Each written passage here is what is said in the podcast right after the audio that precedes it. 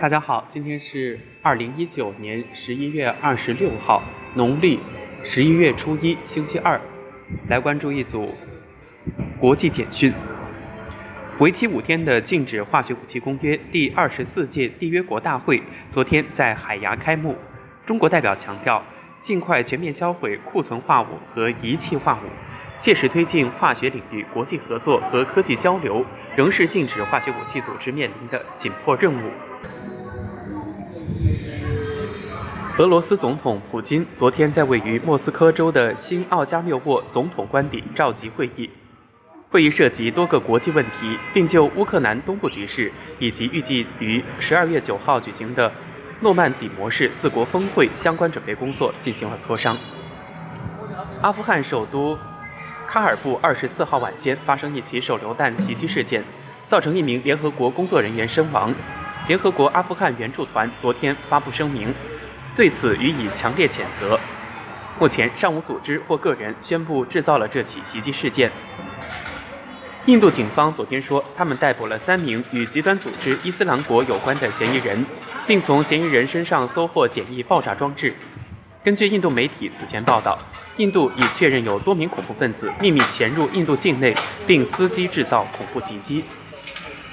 马来西亚能源、科技、气候变化与环境部。和英国驻马来西亚高级专员公署昨天联合发布声明，宣布英国同意从马来西亚运回四十二个装有塑料垃圾的集装箱。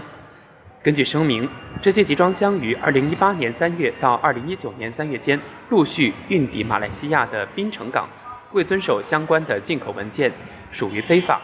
两国有关部门正合作处理将这批洋垃圾运回英国事宜。世界气象组织昨天发布新一期温室气体公报，指出地球大气中温室气体浓度再次刷新纪录，温室气体水平持续增长已成为长期趋势，未来将导致愈发严重的气候变化。德国媒体昨天报道说，德国德累斯顿王宫的绿琼珍宝馆昨天失窃，警方正全力追查。德累斯顿国家艺术收藏馆负责人说。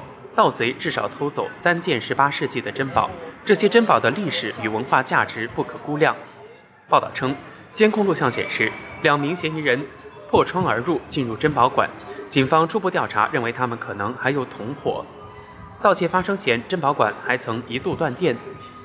绿琼珍宝馆是欧洲最大的珍宝馆之一，其建筑曾于二战中被毁。